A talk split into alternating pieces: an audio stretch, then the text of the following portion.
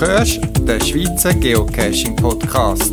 Informationen, Tipps und Tricks zu Geocaching und G P S. Mehr Informationen zum Podcast unter podcast punkt paravan punkt c h. Der hunderteinundvierzigste Schweizer Geocaching-Podcast vom Juni zweitausendzweiundzwanzig. Das mal nicht aus der Schweiz, sondern aus der Serra Tramuntana auf Mallorca. Viel Spass beim Zuhören.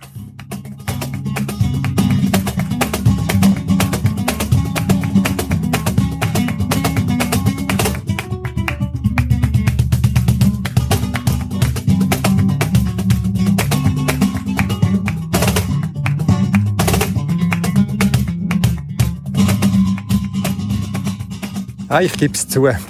Früher, vor vielen Jahren noch, ist Mallorca also für mich wie ein Tabuthema gewesen.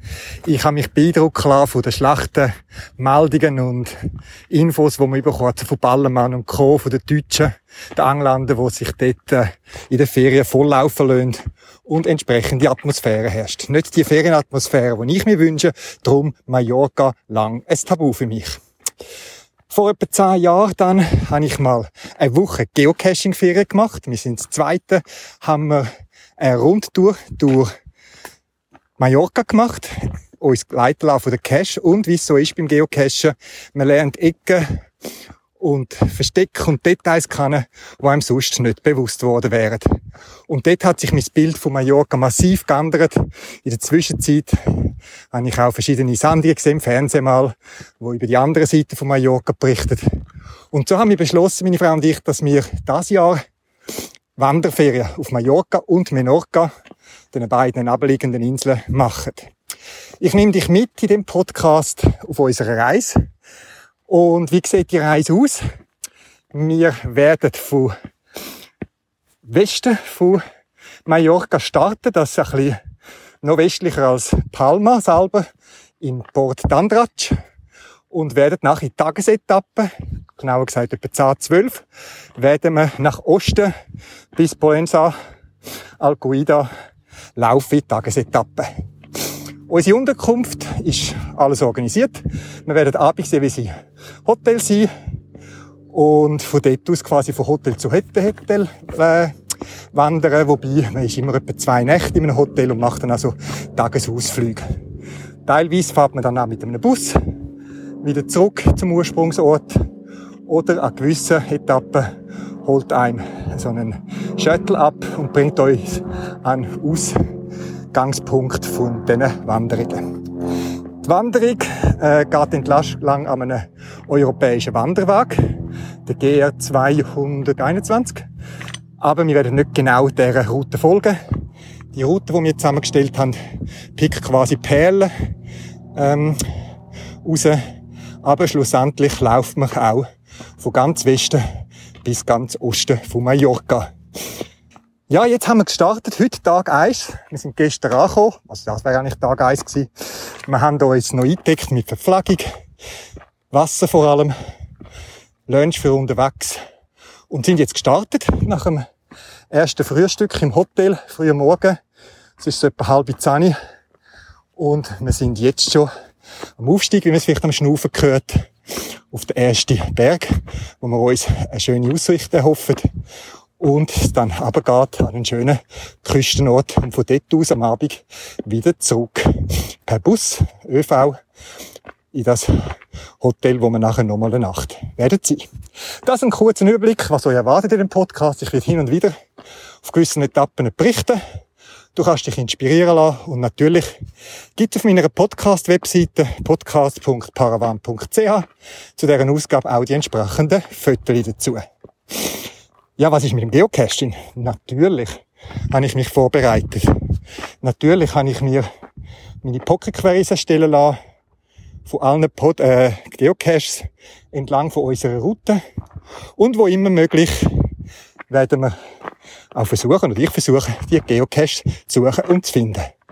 Wie gesagt, wir werden viel wandern, wir werden äh, Höhenmeter machen und darum grössere Abstachen, denke ich, will ich nicht extra wegen einem Geocache machen, weil eben die Route, die wir ausgesucht haben, die ist wirklich so ein bisschen Sightseeing optimiert, soll einem die schönsten ähm, Passagenzahl jetzt gerade in dieser Gegend, wo wir sind, der Serra Tramuntana. Und darum äh, glaube ich nicht, dass ich dann noch viel extra abstechen für irgendeinen Petling wird machen will. Zumal gestern, wo wir angekommen sind, ein kleiner Spaziergang durch das schöne ähm, Fischerstädtli direkt am Meer, und es hat da zwei, drei Caches gehabt, Multis. Aber mit zwei schon ist quasi gerade am Einstieg gestanden, am Anfang vom Listing, man soll mit dem Auto das machen. Es ist ein Multi, der einem irgendwo hinführt, auf einen Aussichtspunkt. Wir haben kein Mietauto da. Darum habe ich das schon weggelassen. Ein bisschen schade, dass es an so einem schönen Ort schon mal ein Auto braucht, um Geocache zu machen. Aber ich habe einen Multi gefunden. Serra de Tramuntana, also genau die Strecke, die wir vorhaben zum Ablaufen, wo ein Multi, ein Wandermulti ist, wo man unterwegs muss, Posten besuchen und Infos finden. Man weiss noch nicht, wo die Stationen genau sind. Ich fange jetzt mal an mit dem Multi. Die erste Station, den Startpunkt haben wir gefunden. Skulptur, wo wir etwas ablassen mussten. Koordinaten von Stage zwei errechnen. Und äh, die liegt glückliche Waage, wie es heute auf unserem Bag. Ja, das wär's jetzt für als Einstieg. Du weißt, was dich in dem Podcast erwartet. Wenn dich Mallorca nicht interessiert, ist jetzt der Zeitpunkt zum Abstellen. Und sonst bleib gespannt, wie wir die Wandertour werden erleben.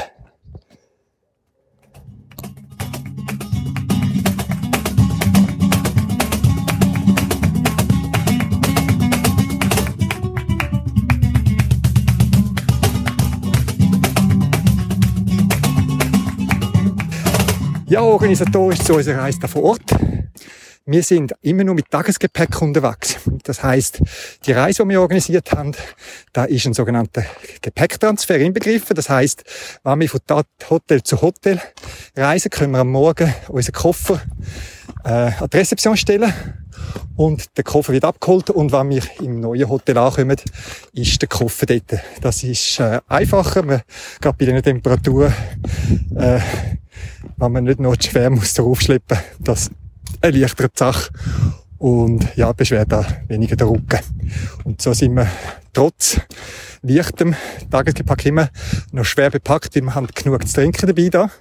Wir haben auch Lunch, ein bisschen Gemüse, Rüebli, Brot, Brot auf Strich und so weiter dabei, weil wir essen gerne unterwegs, einen schönen Aussichtspunkt. Die Temperatur ist natürlich eine grosse Herausforderung. Also so Schoki, Käsli und so weiter, das wird schon mal schwierig. Wobei wir haben ein kleines Kühlpack dabei. Ähm, so eine Kühltasche, vielleicht so A fünf gross und vielleicht so sechs, sieben, acht Zentimeter hoch. Und als Kühlelement tun wir, das hat sich jetzt schon lange bewährt, immer so null Komma fünf Dezi Wasserflaschlein. Entweder kaufen wir es neu, wenn wir ankommen. Tun sie in den Tiefkühler, aufpassen, ein bisschen Wasser rauslassen. Wie sonst sprengt es heute die Flasche. Und dann haben wir am Morgen einerseits ein Kühlelement, wo wir aber im laufenden Tag auch können trinken davon, und so gerade immer wieder einen halben Liter zu trinken dabei haben durch das Kühlelement.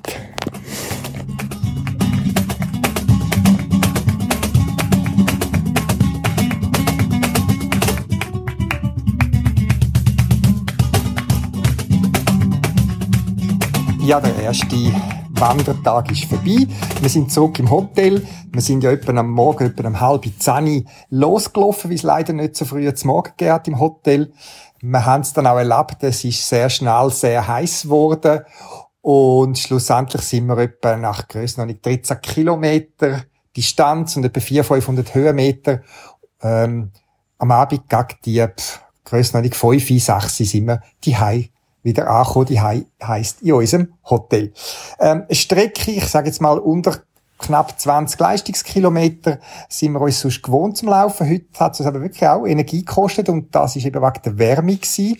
Und so verstehen wir jetzt natürlich auch im Nachhinein die vielen Hinweise in den verschiedenen Geocaches, wo wir unterwegs begegnet sind, respektive denen in ihren Listing, wo immer wieder gestanden ist, äh, nehmen gute Schuhe mit für eben die Wanderungen entlang der Küste und auch genug Wasser.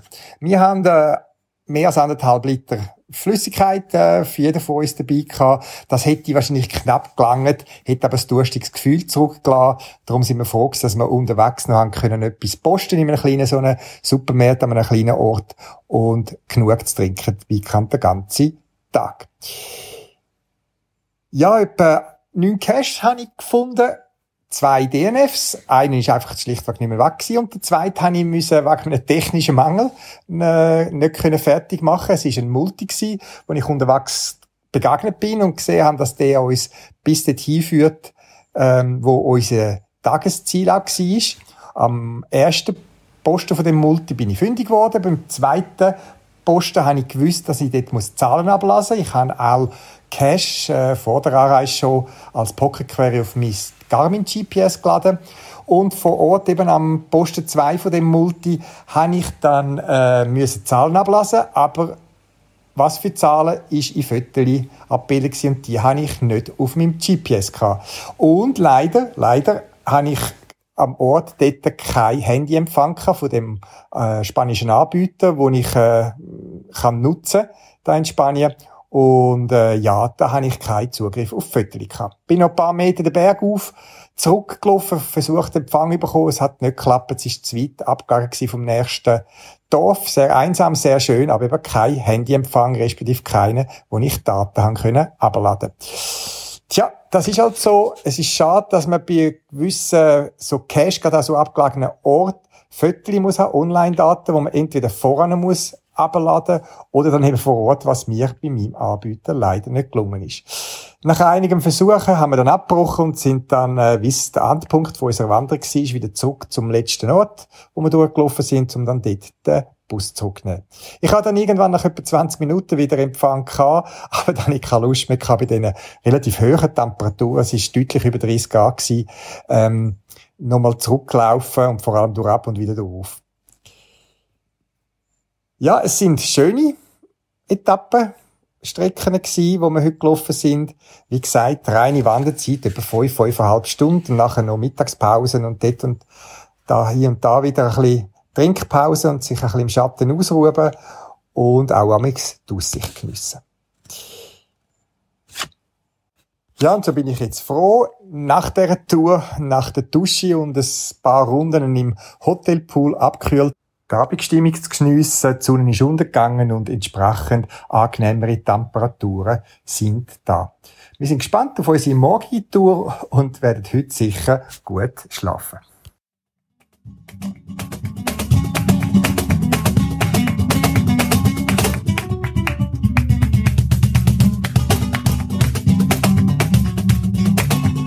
Ja, unterwegs schon wieder, früh am Morgen, es ist etwa zehn Uhr.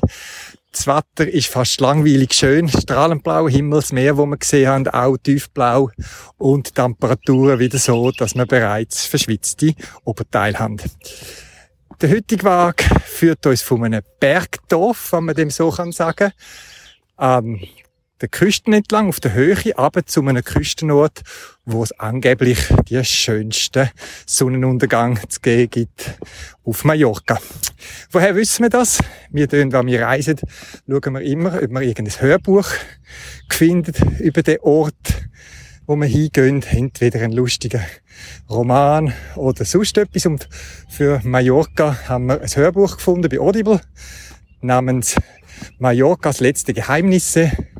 Es ist eher so ein Sachbuch, wo einer erzählt lustige Anekdoten, historische Geschichten von Mallorca und wo einem einen interessanten Einblick auch in die Kultur, die Geschichte und eben Sehenswürdigkeiten gibt. Und dort hat er eben erwähnt, dass in dem Ort Banyalbufar, ein komischer Name, so arabisch-katalanisch scheinbar, ähm, dort an dem Ecke gibt es die schönsten Sonnenuntergang. Das werden wir sehen. Jetzt müssen wir aber zuerst dort hinlaufen. Wir sind, wie gesagt, in dem schönen Bergdorf da gestartet. Und wenn das Bergdorf, äh, ich das so nenne, dann ist es eben auch so, wie es bei uns in den Bergdörfern manchmal ist. Es hat Landwirtschaft, aber die ist auf Terrassen angelegt. Ausgeklügelte System, wie ich da haben müssen lassen oder dürfen lassen, haben dafür gesorgt, dass man auf den steilen Abhang kann Olivenhaine anbauen, wo das Wasser ein bisschen gesammelt und geführt wird, das weniger, was es gibt.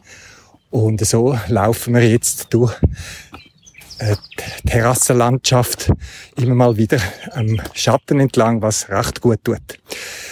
Ja, geocaching-mässig habe ich schon den ersten gefunden. Eine Eisenskulptur von einem Esel an dem Ort, dort, wo wir gestartet sind, wo wir einen Nano finden mussten. Den haben wir als Auftakt gerade schnell gesucht, gefunden und gelockt. Ja, geocaching-mässig ist es so, dass ich mich auch ein bisschen vorbereitet habe mit Material. Und zwar gibt es immer wieder, das habe ich gerade auch bei so Ferien-Caches gesehen, dass das Cache-Skin, das in einem schlechten Zustand ist, vor allem das Logbuch voll ist. Und ich habe jetzt ein paar so Splocks eingepackt, das heisst, die Petroling-Logbücher, die Schweizer Petroling-Logbücher, Splocks, die es bei Paravan gibt. Die sind sehr kompakt, die sind robust, das sind die Logbücher, die etwa einen Zentimeter breit sind, so sieben Zentimeter lang, die gut in einen Petling hineingehen. Und wo aber auch wenig Platz braucht und doch ein relativ qualitativ gutes Logbuch ist für verschiedenste Anwendungen. Solche habe ich dabei, zusammen mit einem, zwei Petroling. Das, wenn ich einen Cache getroffen, der dringend Wartung braucht, dann würde ich das wahrscheinlich machen, je nachdem. Gut, wir laufen jetzt da. Ihr hört es vielleicht, Vögel pfeifen im Hintergrund. Wir sind jetzt da wirklich schon ab von der Strasse, wo uns der Shuttlebus ausgeladen hat. Und sind jetzt auf dem Weg. Die heutige Tour, etwa fünfzehn Leistungskilometer, äh, wenn wir Glück haben, drei, dreieinhalb Stunden, vielleicht auch vier, je nachdem, und wir freuen uns, wo uns der Weg heute wieder durchführt.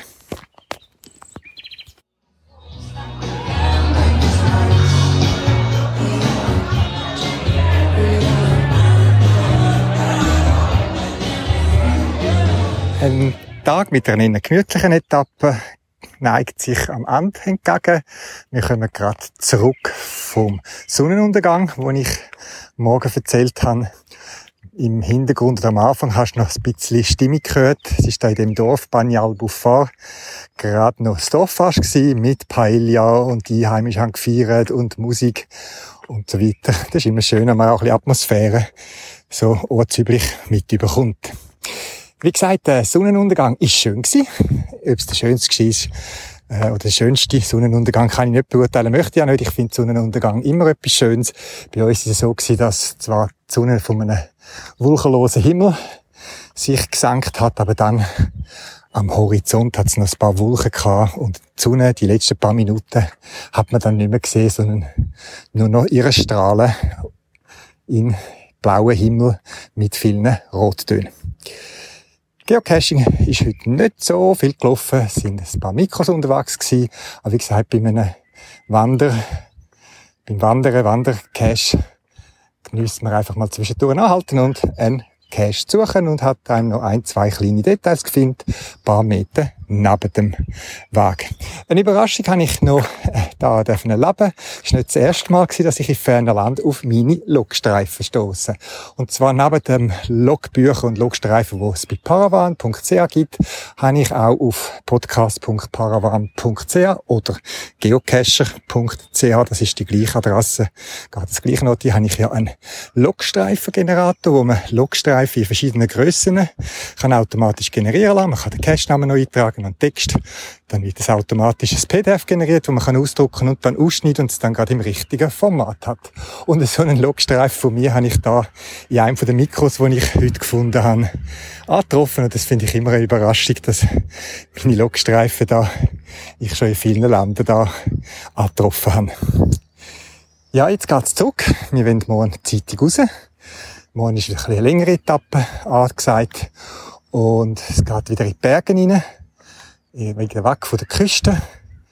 Und von dort aus gehen wir dann vom Landesinneren, gibt es einen Weg, der uns wieder zurück an die Küste, wieder am Abend an den Ort führt, wo wir dann nur das zweite Mal werden am gleichen Ort übernachten. Ein wunderschönes Hotel. Einerseits ja, ist ein Zimmer mit Blick aufs Meer, kleiner Balkon und auch das Abendessen haben wir auf der Terrasse können geniessen mit Blick aufs Meer und die untergehende Sonne.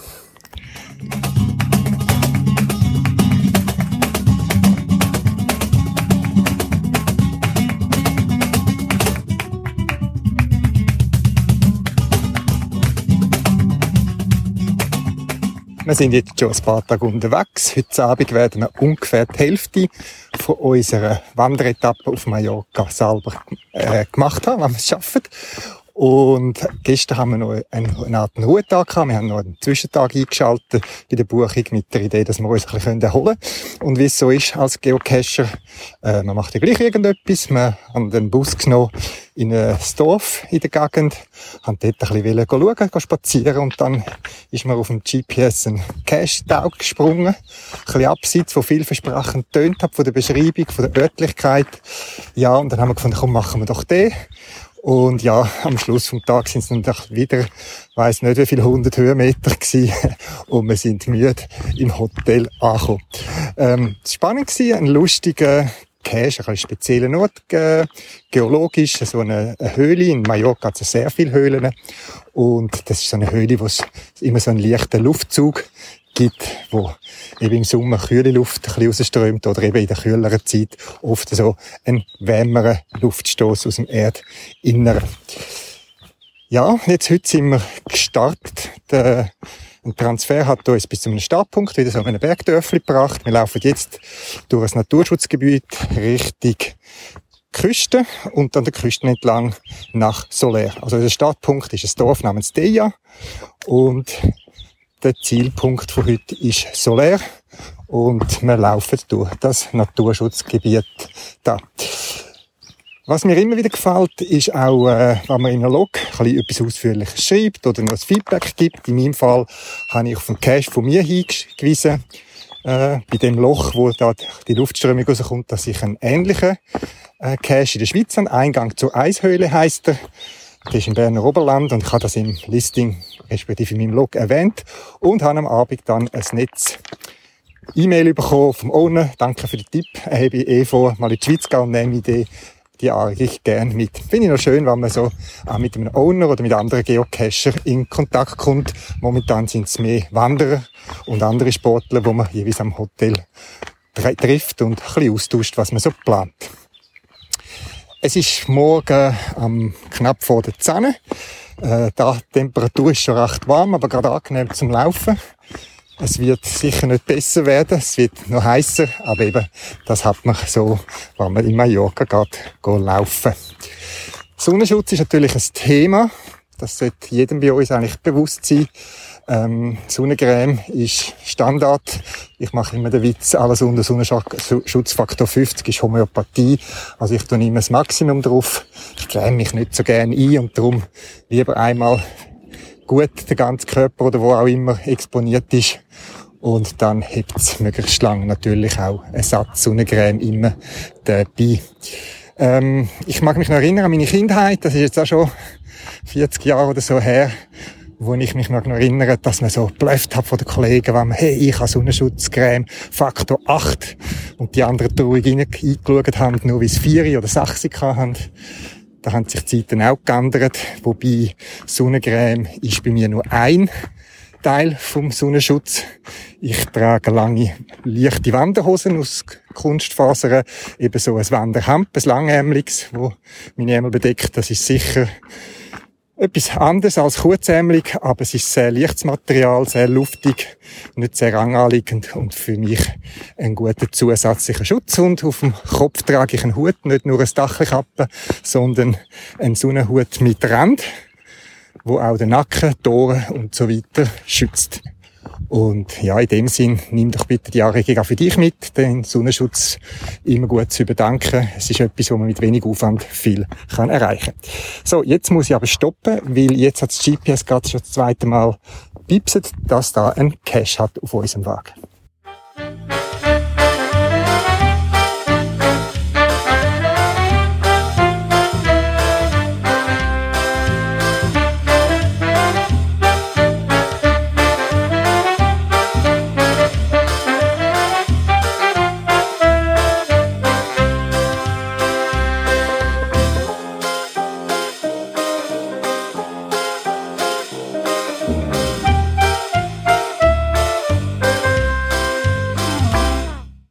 So, der Cache ist gefunden, dank meiner Frau. Nicht, weil sie ihn gefunden hat, sondern weil sie mich nochmal motiviert hat, nachdem ich schon aufgeben wollte, nochmal zu schauen. Ähm, die Vorgängerlogs sind so ein bisschen zweideutig gewesen. Die einen haben darauf hingedeutet, dass er weg ist. Bei der anderen hat man nicht gewusst, ob sie ihn wirklich gefunden haben. Und auch ich habe mit dem G P S rund um null Komma neun gefunden. Und, äh, ja, dann hat mich meine Frau nochmal motiviert, suchen zu gehen. Und der Cache ist dann ganz banal versteckt gewesen. Viel, äh, einfacher, als in der Beschreibung getönt hat. Es ist eine Box, die leider ziemlich in einem schlechten Zustand ist. Das stellt man ja, oder ich habe jetzt ein paar Mal festgestellt, da bei so Ferien-Caches, also irgendjemand schreibt sogar im Listing, es wird in den Ferien einen Cache versteckt. Ich weiss nicht, wie es den durchgebracht haben bei der Reviewer. Man muss ja entweder jemanden angeben, der einen Cache schaut, oder in der Nähe wohnen, oder zusagen, dass man x-mal pro Jahr in der Nähe ist. Und so gibt es halt viele Caches, die stark vernachlässigt sind. Ja, immer, wir sind jetzt da weiter unterwegs auf dem Wanderweg und gerade wo ich da um eine Ecke gebogen bin, ist äh, ein anderer Wanderer von einer Ecke rausgekommen. Ich kann mir jetzt mal vorstellen, was die Person dort gemacht hat an dem Ecke, weil du es dickig tue, haben wieder die bekannten Papiernasstücher leuchten lassen und dann wären wir wieder beim Thema von meinem letzten Podcast.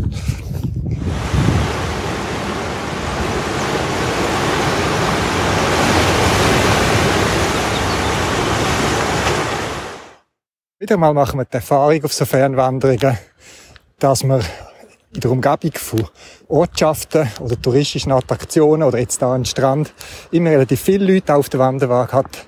Aber sobald man zwanzig Minuten weiterläuft, quasi weg von der letzten Parkmöglichkeit und so weiter, ist man fast allein. So, jetzt auch wir da auf dieser sehr schönen Küstenwanderung Richtung Port de Sóller.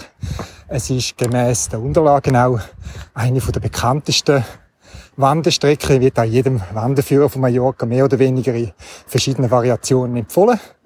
Und ja, bei uns ist es jetzt so, dass links von uns ist das Meer mit dem Rauschen. Vielleicht hört man es in der Aufnahme, ich weiss es nicht genau. Und rechts geht es den Berg auf, ein bisschen. Und wir laufen da jetzt immer so in den Küsten entlang durch so Pinienwälder, wo immer willkommene Schatten und wieder mal ein bisschen Sonne ermöglichen bei, ich schätze jetzt mal, siebenundzwanzig, achtundzwanzig Grad. Der nächste Cache ist sechs Kilometer entfernt, habe ich gerade gesehen. Wie gesagt, es ist abgelegen, es ist ein bisschen weg von touristischen Attraktionen und wir geniessen es da sehr, dieser schönen Landschaft bei Prachtswetter, durch die recht grüne Vegetation da zu wandern, auf sehr trockenen Weg. Aber wie gesagt, sehr schön, ruhig und als Schweizer, die das Meer nicht vor Ort hat, geniessen wir auch den Blick aufs weite blaue Meer und das Rauschen da. Ich will euch da nicht mit Physik langweilen. Trotzdem ist es spannend, was wir da noch dabei haben, um uns ein bisschen Kühle verschaffen da beim Wandern. Und zwar sind sogenannte Schwitztücher, oder ich weiss nicht, wie man dem fachmännisch sagt im Sporthandel. Es sind so wie Halsschal aus so einer Mikrofasertüchli. Die macht man nass, die saugen sich recht gut voll und kühlen dadurch, dass das Wasser, das gespeichert haben, verdunstet. Und das gibt angenehme Kühle und vielleicht schauen mich jetzt andere, die entgegenkommen, komisch an, weil ich ein Halstuch trage bei dieser Temperatur. Aber das ist ein feuchter Schal, den ich jetzt abwechselnd um meinen Hals oder um meine Armgelenke trage, wo das Verdampfen vom Wasser ähm, Kühle bringt, sogenannte Verdunstungskühle. Aber eigentlich ist die Energie, die ich da bekomme, oder Kälte ist Verdunstungswärme, sagt man dem. Und zwar ist es, wenn Wasser aus dem flüssigen Zustand, wie es im Tuch gespeichert ist, im gasförmigen übergeht, also in Wasserdampf. Es ist ja nicht so, dass die Temperatur von diesen Wassermolekülen sprunghaft ändert. Es ist flüssig und eben an einem gewissen Punkt kann man es bei gleicher Temperatur in gasförmigen Zustand übergehen. Jetzt von der Physik her sagt es aber, hey, es gibt keine Temperaturänderung. Du wirst gasförmig, gasförmig. Heisst eben höhere Energie, dass das Molekül höhere Energie muss haben, weil es eben gasförmig ist, bei gleicher Temperatur, verglichen mit einem flüssigen Wassermolekül. Und so muss irgendwo Energie quasi aufnehmen. Und das entzieht es in Form von Wärme der Umgebung. Und die fehlende Wärme, die die Wassermoleküle, die jetzt gasförmig werden, quasi mitnehmen. Die hinterlassen es in Anführungszeichen als Kälte bei mir auf dem Tuch und damit auch auf meiner Haut. Äh, angewandte Physik, die ich ganz schätzen weiss jetzt bei diesen Temperaturen.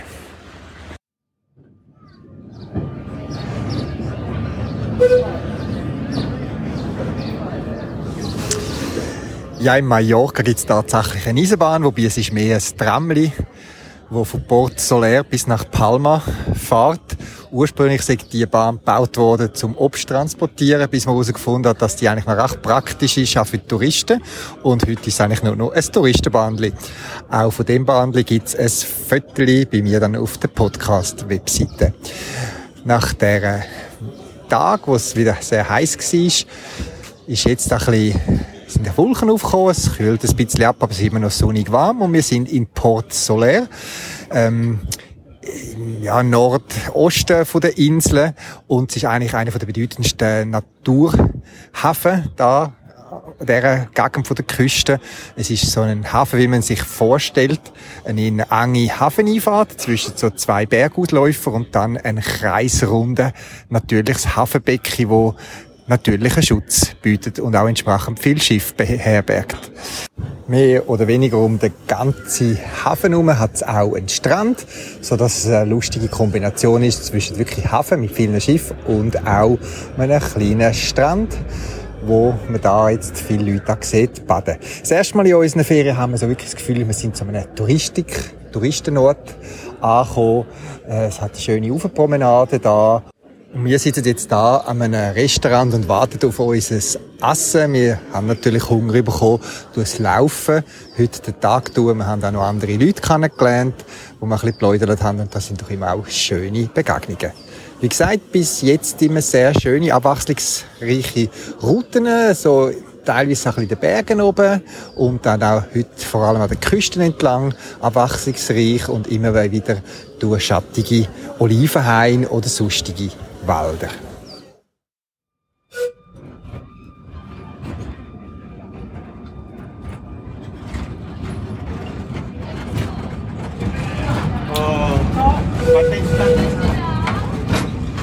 Etwa zwanzig Minuten fährt man mit dem Bändli vom Hafen von Sóller, vom Port de Sóller nach Sóller, ein kleines Städtchen, eben ein paar Kilometer im Landesinneren.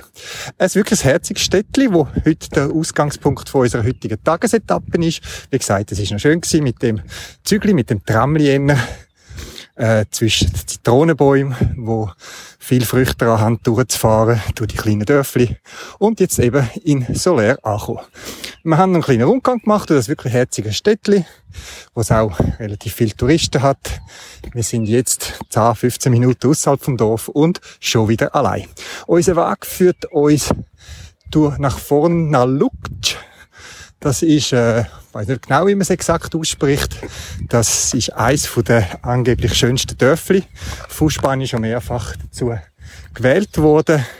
Und nachher geht's von dem Dorf aufwärts, auf den Berg raus, wo man einen schönen Panorama soll haben, aufs Meer, auf Sóller und eben auch ins Hinterland. Ja, die letzte Nacht hat sehr heftig gewittert. Eine willkommene Abkühlung. Die Natur hat Wasser bekommen, aber auch viel Wind. Nicht nur die Sonnenschirme liegen am Boden, sondern wir haben auch verschiedene Orangenbäume gesehen, wo jetzt ein bisschen mehr Orangen am Boden unten liegen. Momentan wirklich sehr angenehm zum Wandern, auch das kann es geben. Sehr willkommen für uns, weil es ist angenehm kühl. Wir laufen an einer Bergkette entlang, wo so die Wolken drüber hängen. Und wenn nicht das typische ockerfarbige Felsgestein wäre, will ich sagen, ich wäre irgendwo in den Alpen. Die Stimmungen kennen wir ja gut, wo so die Wolken über den Bergkamm reinziehen. Ein Blick auf die Karte hat mir leider verraten, dass heute mit Geocache nicht so viel wird los sein. Es hat Caches auf der Route, aber das sind Multicaches, die mich auf Wanderungen abseits von unserer Route führen würden. Und entsprechend viel Zeit brauchen würden. Und es hat ein, zwei Fragezeichen da in Sóller gehabt, wo ich auch gedacht habe, von den Posten und so, ein bisschen mehr Zeit brauchen, als wir zur Verfügung haben. Wie gesagt, heute gibt es etwa eine vier- bis viereinhalbstündige Tour. Und ja, vielleicht ist es halt mal ein bisschen weniger mit Geocachen.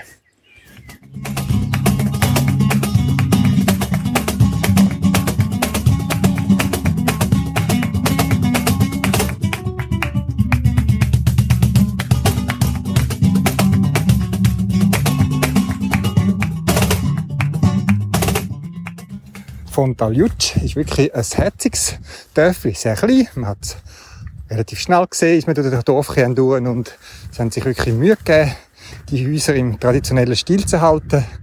Ähm, ja, ein kleines Plätzchen im Dorfzentrum, wo wir auch kurz angesessen sind, ein Glas frisch gepressten Orangensaft genossen haben und einen Öscache gelöst. Den haben wir nämlich noch entdeckt, wo es ums mallorquinische Gestein geht, wo man quasi Sachen muss an einer Steinsäule beobachten und dann zum Befundlogen am Owner muss schicken. Das Städtchen, wie gesagt, sehr herzig. Kurz Nuvental, kurze Pause und weiter geht's den Berg auf, zurück Richtung Port de Sóller. Neben den Oliven, Bäumen und Zitrusfrüchten, die man da überall hat, sieht man immer auch wieder Johannisbrotbäume. Ein Baum, der im Mittelmeerraum ja wächst. Bei uns gibt es ihn, glaube ich, nicht. Ich habe noch nie gesehen. Ich weiss, dass es Johannisbrotmehl gibt, das man in der Küche braucht, um Sachen einticken, wie mir meine Frau gesagt hat. Aber bei diesen Johannisbrotbäumen ist mir etwas wieder in Erinnerung gekommen, was ich noch recht spannend finde, wie da wieder Zusammenhänge sind. Die Johannisbrotbäume haben so eine Art Bohnen als Früchte, also sind Bäume, und an denen wachsen so vielleicht fünfzehn bis zwanzig Zentimeter lange Bohnen. Jetzt sind sie grün, im Herbst dann sind sie trocken und drinnen sind die eigentlichen Samen, die Kerne. Was spannend ist, eben, das ist ein, eine Frucht oder ein Gemüse oder wie dem auch immer sagt. Ich habe es gehört zu den Bohnengewächsen. Es wird einerseits abgebaut da für den Boden, äh, die Schützen auch. Der Brotbaum kommt mit sehr wenig Wasser raus. Und wie gesagt, die Früchte können genutzt werden in vielfältiger Art. Aber es gibt noch eine Spezialität, die sich auch geschichtlich niedergeschlagen hat. Der Samen von dem Johannisbrotbaum, der verschiedene Namen hat, denen sagt man Karops, Karopsamen. Und das wird dir jetzt vielleicht auf den ersten Blick oder aufs erste Hören nichts sagen. Aber wenn ich dir erzähle, dass die Samen eine spezielle Eigenschaft haben, und zwar sind die gewichtsmässig sehr, sehr eng zusammen. Ich glaube, etwa siebzig Prozent von allen Samenfrüchten, die man sammelt und kann messen, sind innerhalb von fünf Prozent gleich schwer, und zwar wiegen sie etwa zweihundert Milligramm. null Komma zwei Gramm. Der Samen heisst Karob. Und vielleicht läutet es ein bisschen in den Ohren. Es gibt nämlich eine Maßeinheit Karat. Karat, zum, zum Beispiel Diamanten, Edelsteine zu wiegen, wie viel Karat ein Diamant hat. Und wenn ein Diamant eben zum Beispiel ein Karat hat, dann wiegt er null Komma zwei Gramm, zweihundert Milligramm. Und der Begriff geht tatsächlich auf den Samen von dem Johannisbrotbaum zurück. Weil eben die Samen herausgefunden haben, dass die so genau übereinstimmen, sehr ähnliche Gewicht haben, hat man die früher als Gewichtseinheiten gebraucht, eben für genaue Maße, eben zum Beispiel im Edelsteinhandel. Und darum kommt das Wort Karat, lässt sich auf den Begriff Karob zurückführen, wo die Samen vom Johannisbrotbeerbaum äh, sich bezieht. Immer wieder spannend, die Zusammenhänge. Und wenn einem natürlich da so Bäume begegnet, dann fallen einem immer wieder, jetzt gerade mir, so Zusammenhänge wieder ein. Und vielleicht passiert es dir das Gleiche, wenn du irgendwo auf der Welt, in der Schweiz oder wo auch immer unterwegs bist und dir Sachen ins Auge stechen, dass dir plötzlich wieder Sachen bewusst werden. Man muss einfach die Augen offen behalten im Leben.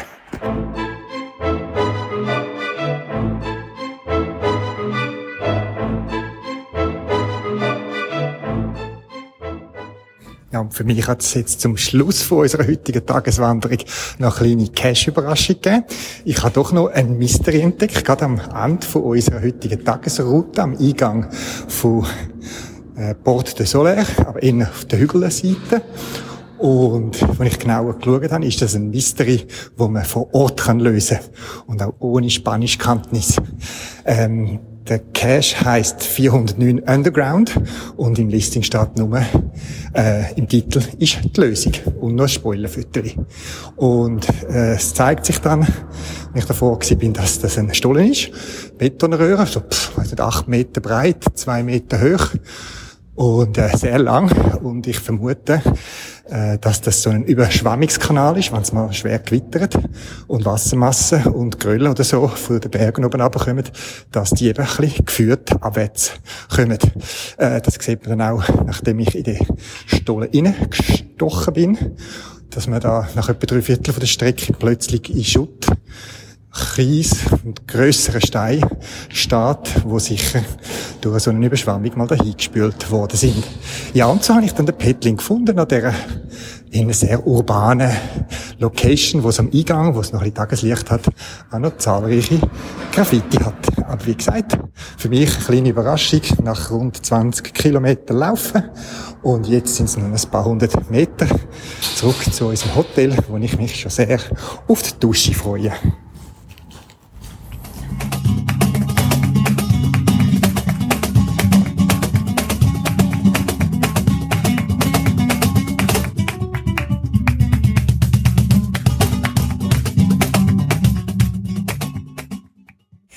Nachdem wir zwei weitere Tage Etappen entlang in der Küste, in der Umgebung von Port de Sóller gemacht haben, geht es heute so richtig ins Gebirge. Wir sind jetzt schon nach einem kurzen Transport da rauf, auf siebenhundertfünfzig Meter bei einem Stausee, am Stausee von Cúber. Und neben uns sehen wir auch den höchsten Gipfel von Mallorca mit etwa eintausendvierhundert Meter. Aber das ist ein Berg, wo man nicht rauf kann, nicht rauf darf. Es ist militärisch, zuoberst oberst hat es nämlich eine grosse Radarkugel vom Militär, die den Mittelmeerraum überwacht. Uns führt die Route auf der anderen Seite, auf die Höhe, über den Pass hinein. Wir werden über eintausend Meter kommen heute, über die Baumgrenze da von Mallorca. Und während wir jetzt schon am Starten sind, hat es gerade so leicht angefangen, Nieselregeln. Wir haben die Regenschützführer genommen, wobei die Sonne hat schon wieder reingeschonen und uns einen kleinen Regenbogen über dem Stausee geschenkt. Und so geht's jetzt los. Unser Ziel ist das Kloster von Lluc, wobei Kloster in Anführungszeichen, viele Leute sagen dem Kloster, es ist kein Kloster, es ist mehr eine Pilgerstätte, es hat irgendeine Madonna-Figur dort, die verehrt wird, und es hat dort auch Priester und irgendwelche Freiwilligen, die sich dort um die Pilger kümmern, und dort auch unsere Unterkunft wird sein für die nächsten zwei Tage. Heute ist die längste Etappe auf unserer zwölftägigen Tour durch Serra Tramuntana mit etwa fünf, fünfeinhalb Stunden und entsprechend viel Höhenmeter. Los geht's, und unterwegs wird's der eine oder andere Cache haben.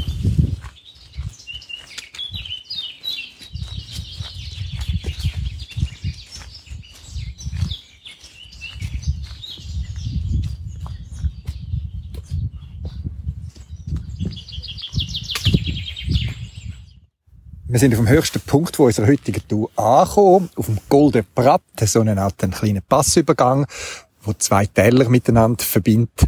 Wir bügeln jetzt dort ab und haben noch etwa zweieinhalb Stunden bis Lück. Wir sind etwa auf eintausendzweihundert Meter oberhalb von der Weltgrenze, die bei eintausendeinhundert Meter ist, und der Kontrast könnte nicht grösser sein. Gestern Leuchttürme, Meer, schönes, äh, schöner blauer Himmel, und jetzt ist es doch so ein bisschen Äh, wülchig, regnerisch, man hat immer wieder mal den Regenschutz an- und abziehen, und da oben zieht's, dass es recht frisch ist. Die Temperatur an sich wäre gut, aber eben wenn es windet und man so ein bisschen geschwitzt hat, dann kommt man eben kalt über, und ich bin froh gewesen, dass ich noch trockenes T-Shirt im Rucksack habe, das ich unter der Regenjacke jetzt noch anlegen kann.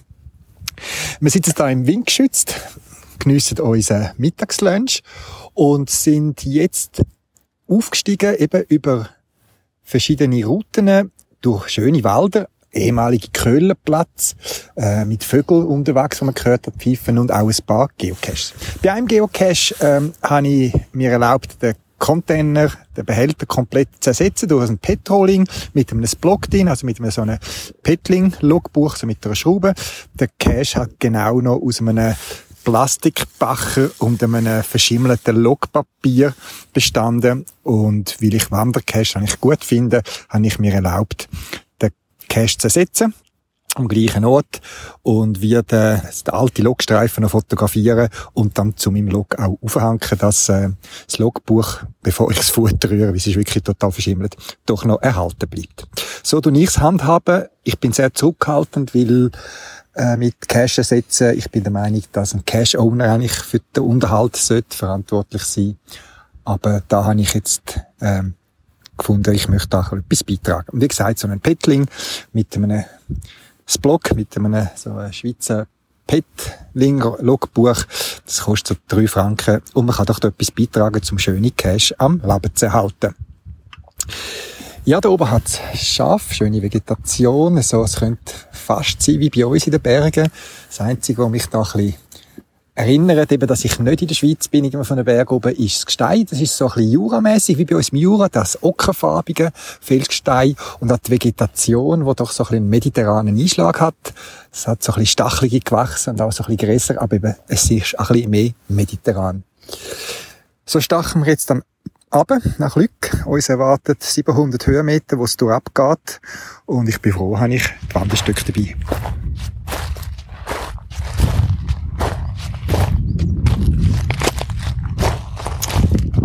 Abwärts durch das Tal sehen wir bereits schon wieder die Küsten und das Meer und die weite Ebene, wo Mallorca eben grösstenteils auch ausmacht. Wir sind noch in den Bergen und wir Schweizer bringen Berge ja immer sehr oft auch mit Schnee in Verbindung und tatsächlich auch in Mallorca gibt es regelmäßig Schnee, besonders natürlich da oben im Gebirge. Es gibt nicht viel Schnee, zwei, drei Zentimeter Maximum ist uns gesagt worden im Durchschnitt und es ist eine feuchte Kälte, weil es eben nicht so kalt ist, eben so um null Grad, wir kennen das, knapp über null Grad, ist die Kälte feucht und sie kriecht also wirklich unter, erzählen uns die Leute. Es ist aber noch lustig, wenn man so jetzt den Berg drauf fährt, im Sommer, wo es natürlich keinen Schnee mehr hat, dass äh, es Warnschild gibt an der Straße, wo das übliche Achtung Kurve Schild ist und unten dran noch Vorsicht Schnee auf Spanisch geschrieben. Das ist doch noch witzig und hat uns zum Lachen gebracht. Aber der Schnee hat auch früher da Bedeutung gehabt. Wir sind jetzt gerade an sogenannten Schneehäusern, respektive der Ruinen davon, vorbeikommen. Häuser, die so ein bisschen in die Tiefe gebaut worden sind und wo es früher einen Beruf gegeben hat. Man würde es wahrscheinlich wörtlich so übersetzen wie Schneer, also so wie Holz, Holzer, Schneer. Das sind Leute, die im Winter den Schnee gesammelt haben in diesen Häusern, festtrampelt und dann bis in den Sommer rein quasi die Eisbröcke, die sie hergestellt haben, den Winter durch ins Tal gebracht hat, zu Kühlzweck. Ja, Kühlschrank gibt's noch nicht so lange und vorne hat man sich anders müssen behelfen, eben wie mit diesen Schneer, die im Winter den Schnee zusammengesammelt, festgestampft haben und gelagert bis weit in den Sommer rein. Es geht weiter abwärts Richtung Lluc und man merkt schon, die Höhenmeter gehen in die Beine.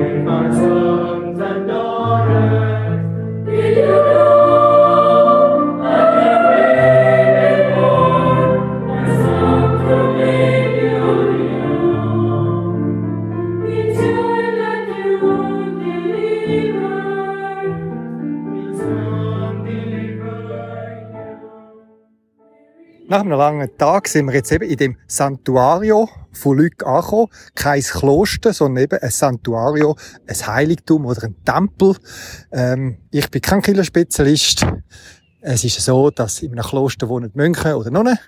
Und das ist eben kein Kloster. Es sind Priester da, die sich um die Pilgerreisenden kümmern, die da hinkommen, um die äh, Maria-Statue zu, zu besichtigen, zu besuchen, oder wie man dem auch immer sagt. Es ist eine imposante Anlage, recht gross, grosszügig gebaut, und ähm, der Lluc ist äh, ein kulturelles und auch religiöses Zentrum von Mallorca und wird entsprechend viel von Einheimischen, aber auch von Touristen besucht. Es hat einen Parkplatz, ein grossen, es hat einen Zeltplatz, es hat eben die Unterkunft da mit, ich glaube, etwa siebzig, achtzig Betten in verschiedenen Zimmerkategorien.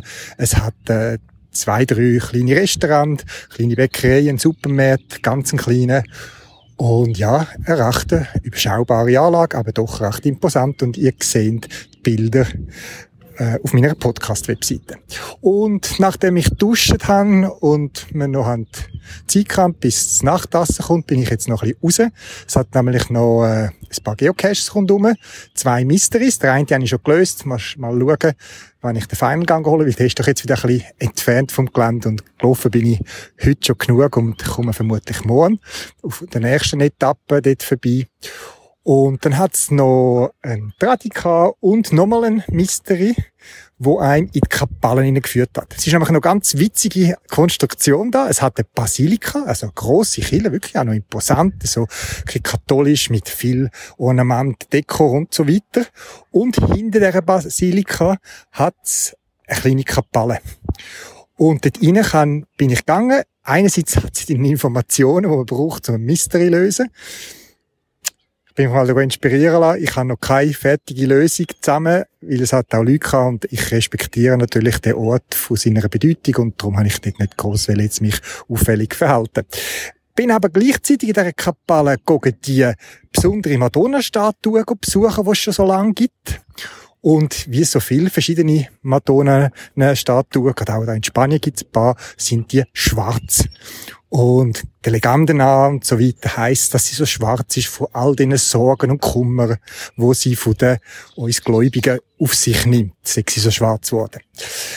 Die Realität ist ein bisschen anders. Es ist einfach schwarz geworden, wie sie mal angemalt war. Und die Farben sind nicht moderne Kunstharzfarben, wie man heute kennt, sondern organische, irgendwelche Farbstoffe, die sich mit der Zeit verfärbt haben oder eben verdunkelt haben, abdunkelt bis hin zum Schwarz. Und so erklärt sich die Farbe von dieser Maria-Statue.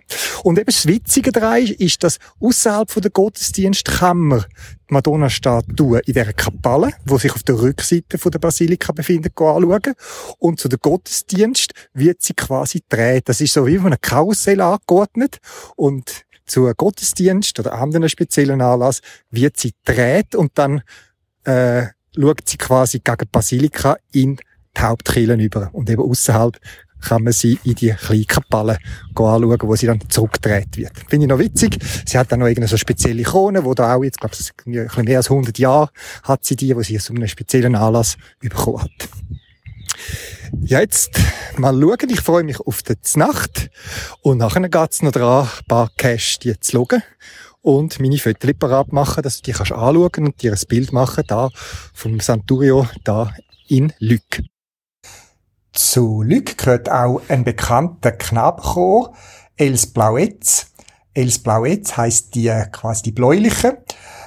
Das Lustige finde ich nämlich, in Katalanisch sagt das Wort Blau das gleiche wie bei uns im Deutschen, die Farbe Blau, und so sehen auch ihre traditionellen Gewänder aus, die der Chor hat. In der Zwischenzeit dürfen auch Mädchen mitsingen, und der Ausschnitt von einem Lied von dem Chor, wo du voran und nachher gerade wirst hören, ist eben von Els Blauetz.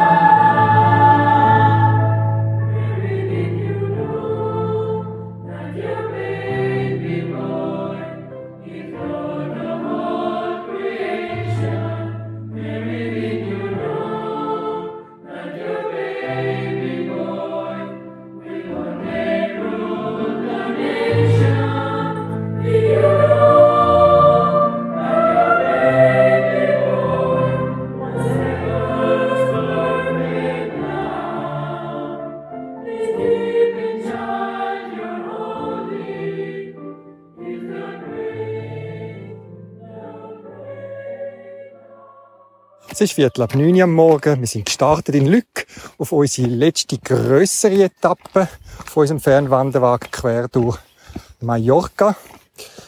Wir lieben es oder schätzen es sehr, wenn wir am Morgen früh starten können. Nicht immer ist uns das jetzt da gelungen. Der Grund liegt darin, dass sie in den Hotels oder Unterkünften, wo wir sind, zum Morgen meist erst ab der acht oder einmal sogar erst ab der halben neun äh, gegeben hat. Und wir möchten doch gestärkt in den Tag hinein. Heute war es möglich gewesen, wir machten die Morgen nass, wir haben schon gepackt gehabt, nachher noch in Ruhe zusammenputzen und los ist es gegangen in den noch kühlen Morgentemperaturen. Die Temperaturen werden steigen, das Wetter ist wieder perfekt, blauer Himmel, sonnig, wolkenlos fast. Der G R zwei einundzwanzig, wo wir heute wieder grösstenteils drauflaufen werden, nennt sich auch ähm, die Route der trockenen Steine. Und wie schon ein paar Mal erwähnt, da hat es da sehr viele so Trockensteinmauern, Häuser, Terrassen im Gelände, die so gebaut sind. Und das finde ich einfach sehr, sehr beeindruckend. Auch sonst von den Steinen her ist Mallorca bekannt oder bekannt gewesen. Die Mallorquiner waren sehr gute Steinschleuderer in der frühen Zeit. Und so kann man bis in die Antike zurückverfolgen, dass die Römer und die Katarer äh, Söldner aus Mallorca angeworben haben, um mit ihren Steinschleudern zu finden, zu bekämpfen in Schlachten. Noch heute ist äh, Steinschleudern ein Hobby. Scheinbar ein verbreitetes Hobby da in Mallorca. Und es gibt regelmäßig Wettkämpfe da in Mallorca und Meisterschaften. Wer also teilnehmen will an einer besonderen Sportart, der kann nach Mallorca kommen und sich an einen von diesen verschiedenen Wettkämpfen da messen. Und dass du weisst, in welcher Liga da wirst du mitspielen müssen, äh, angeblich klingt geübten Steinschleuderer da auf Mallorca ein Geiss auf fünfzig Meter Distanz zu treffen. Geocaching-mässig hat es heute nicht viel oder Leute auf meiner Tour für mich. Wir kommen einzig an einem T fünf Cache vorbei, wo man muss äh, mit bis zu fünfzehn Meter Abseiler eine Schlucht durchab. Ähm, nicht für mich, ich habe wegen der Ausrüstung noch Zeit, um in der spannenden Schlucht abzusteigen. Es hat ein paar so Schluchten da in Mallorca, wo man kann auch wandern kann, die sehr reizvoll sind und sicher mal einen anderen Ausflug wert wären. Trotzdem ist meine Geocaching-Ausrüstung dabei, meine Minimal-Geocaching-Ausrüstung, die ich eigentlich immer dabei habe im Rucksack, neben den üblichen Sachen, die man als Wanderer mitträgt, die kleine Apotheke, Nasentüchli und so weiter, habe ich immer dabei meine Paravan Warm Twinlight, ganz kleine, kompakte Taschenlampe, die mit einer A A-Batterie funktioniert und sowohl weißes Licht gibt, zoombar, und auch U V. Alles in einer Lampe und da bin ich immer gewappnet, so wie vor ein paar Tagen, als ich berichtet habe, wo ich eher überraschend noch auf einen Stollen-Cache, einen Tunnel-Cache gestossen bin, wo ich froh war, meine Taschenlampe im Rucksack zu haben. Dann gehört immer dazu auch bei mir ein Multitool und ein kleiner Magnet mit etwas Schnur. Und dann habe ich immer noch zwei A A-Batterien dabei. Einerseits als Ersatz für mein G P S, das mit zwei A A-Batterien läuft. Und auch als möglichen Ersatz für die Batterie, die in meiner Taschenlampe drin steckt. Mein G P S normalerweise läuft mit diesen zwei A A-Akkus, Nickel-Metall-Hybrid, den ganzen Tag, so ich schätze mal acht, neunzehn Stunden. Bis jetzt sind sie nie leer geworden. Am Abend lade ich die Batterien jeweils wieder auf und dann sind sie parat für den nächsten Tag. Äh, die Batterie in meiner Taschenlampe ist natürlich auch ein Nickel-Metall-Hybrid-Akku, so eine A A-Grösse. Und was ich aber zur Sicherheit immer mache, ist, ich tue den Deckel von der Taschenlampe lösen, dass nicht versehentlich meine Taschenlampe eingeschaltet wird und meine Batterie unnötig leert. Unser heutiges Ziel ist Port de Pollença. Das ist wieder der Hafen von Pollença. Der eigentliche Ort Pollença ist ein paar Kilometer im Landesinneren. Und wie an so vielen Orten da an der Küste gibt es dann eben noch einen zugehörigen Hafen zu dem Ort, eben Port de Pollença. Die Orte sind ja historisch bedingt öfters eben ins Landesinnere verleiht wurde, wie es eben das Zeitland gegeben hat im Mittelalter, wo es viel Piratenüberfall gegeben hat, also Schiffe, die gelandet sind und die Insel plündert haben. Und mit dem Zugverlenken ins Landesinnere hat man doch ein bisschen Vorwarnzeit, macht es den Piraten ein bisschen schwerer. Und rund um Mallorca sieht man auch immer wieder alte Wachtürme, die man aufgestellt hat, um eben beobachten, ob da irgendwelche Schiffe unterwegs sind, wo einem Wind überfallen. Es sind also nicht Leuchttürme, die verschiedenen alten Türme, die gibt es auch, die Leuchttürme. Vieles sind eben auch Wachttürme von früher. Und jetzt gibt's gerade noch eine Überraschung für mich. Da gibt's auch tatsächlich noch ein Tradi am Wrack. Das Symbol hat sich unter einem Multi Cache-Symbol verborgen und erst jetzt, als ich auf der Karte genau, nach dem genauen Weg geschaut habe und ihn gezoomt habe, habe ich gesehen, da gibt's ja noch einen kleinen Tradi am Wag.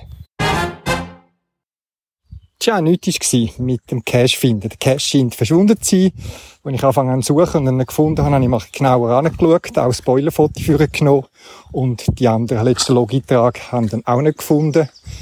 Und ich habe dann in einer grösseren Gegend, ein paar Meter rundherum geschaut. Kann ja sein, dass ihn jemand falsch versteckt hat und so. Und habe dann auch einen D N F gelockt und ein Needs Maintenance. Das heisst, jemand muss nach dem Cache schauen. Ja, was ich aber auch festgestellt habe jetzt äh, auf der letzten Cache da, ist, dass ich zwei, dreimal äh, auf einen D N F gestossen bin. Aber der Cache war vor gewesen. Und äh, ich habe dann äh, gleich jedes Mal D N F-Log oder das D N F-Log von vorne gelesen und da äh, scheint jemand nicht viel Zeit zu haben und einfach gesagt, ja, ich habe schnell geschaut, nicht gefunden und ist weitergegangen. Ist die Frage, ob das äh, sinnvoll ist, so ein D N F zu loggen, aber ja, so ist es. Wie gesagt, ein D N F sagt bei mir meistens eben nichts. Ich suche dann meistens gleich mal noch vor Ort.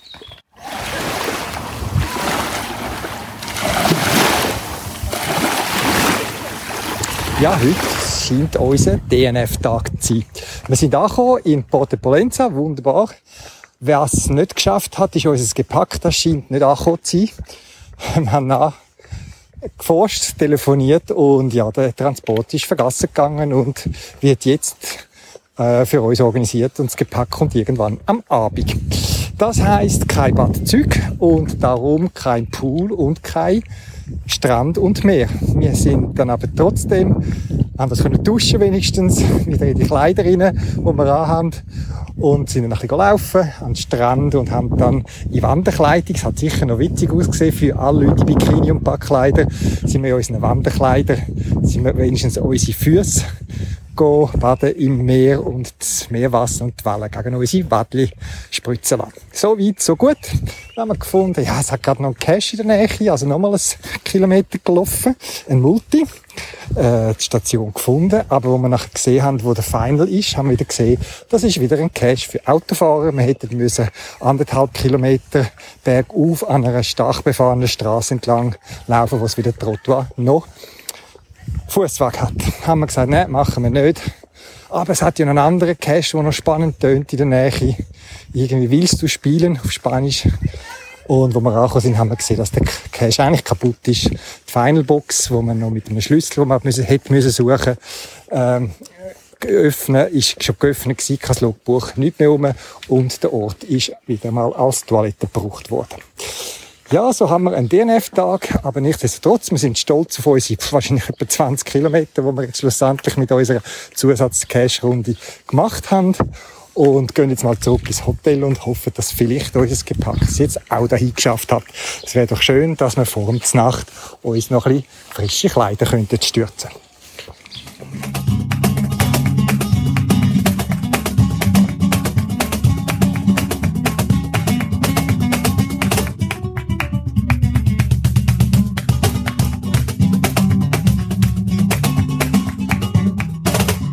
Unser Gepäck hat es doch noch geschafft bis zu uns. Und damit ist es auch mir noch möglich gewesen, am Abend eine Runde im Pool zu schwimmen.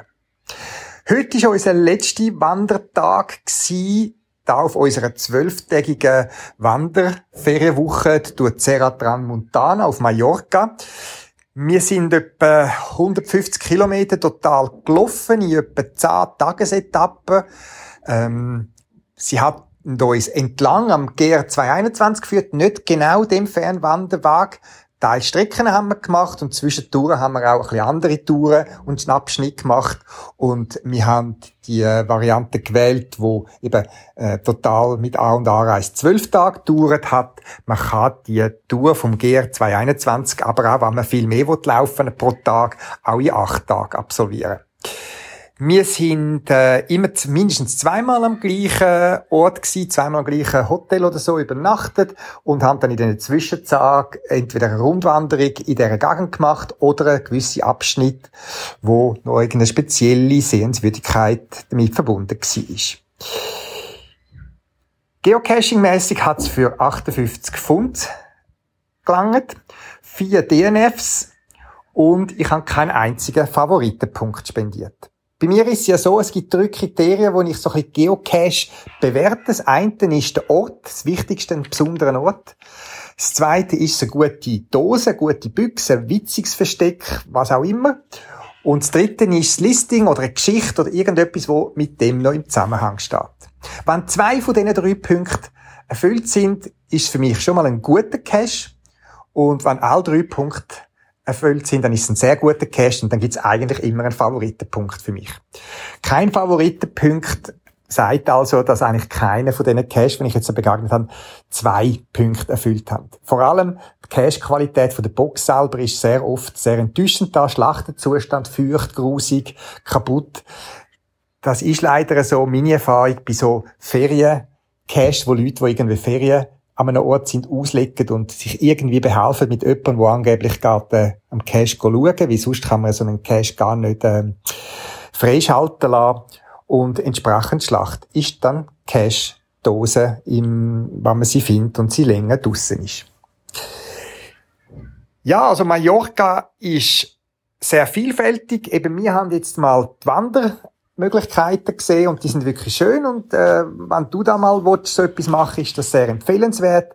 Ich würde dir aber empfehlen, das vor Mai zu machen oder dann wieder ab September. Wir haben ja etwa Mitte Mai gestartet und dann ist es jetzt bei uns schon wirklich teilweise sehr heiß gewesen und das gibt einfach nur zusätzliche Sch- Schwierigkeit und Anstrengung in die Wanderetappen jeweils hinein.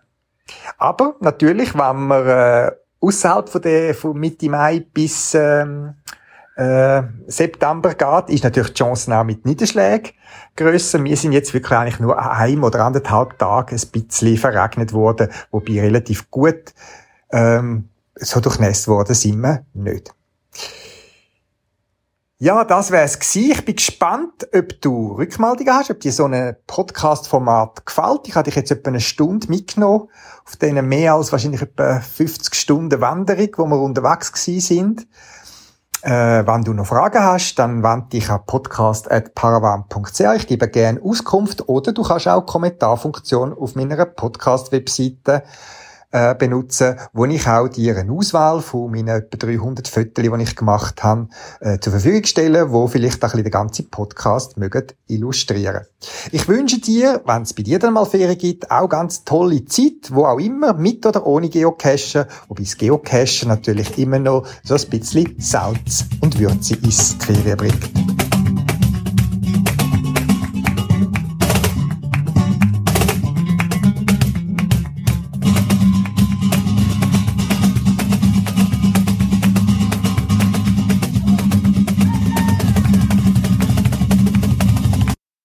Das wär's gsi für das Mal. Zusätzliche Informationen findest du im Internet unter podcast punkt paravan punkt c h. Du kannst mir auch eine E-Mail schreiben für Anregungen oder Rückmeldungen auf podcast at paravan punkt c h. Und auf jeden Fall viel Spass beim Geocachen und bis bald im Wald.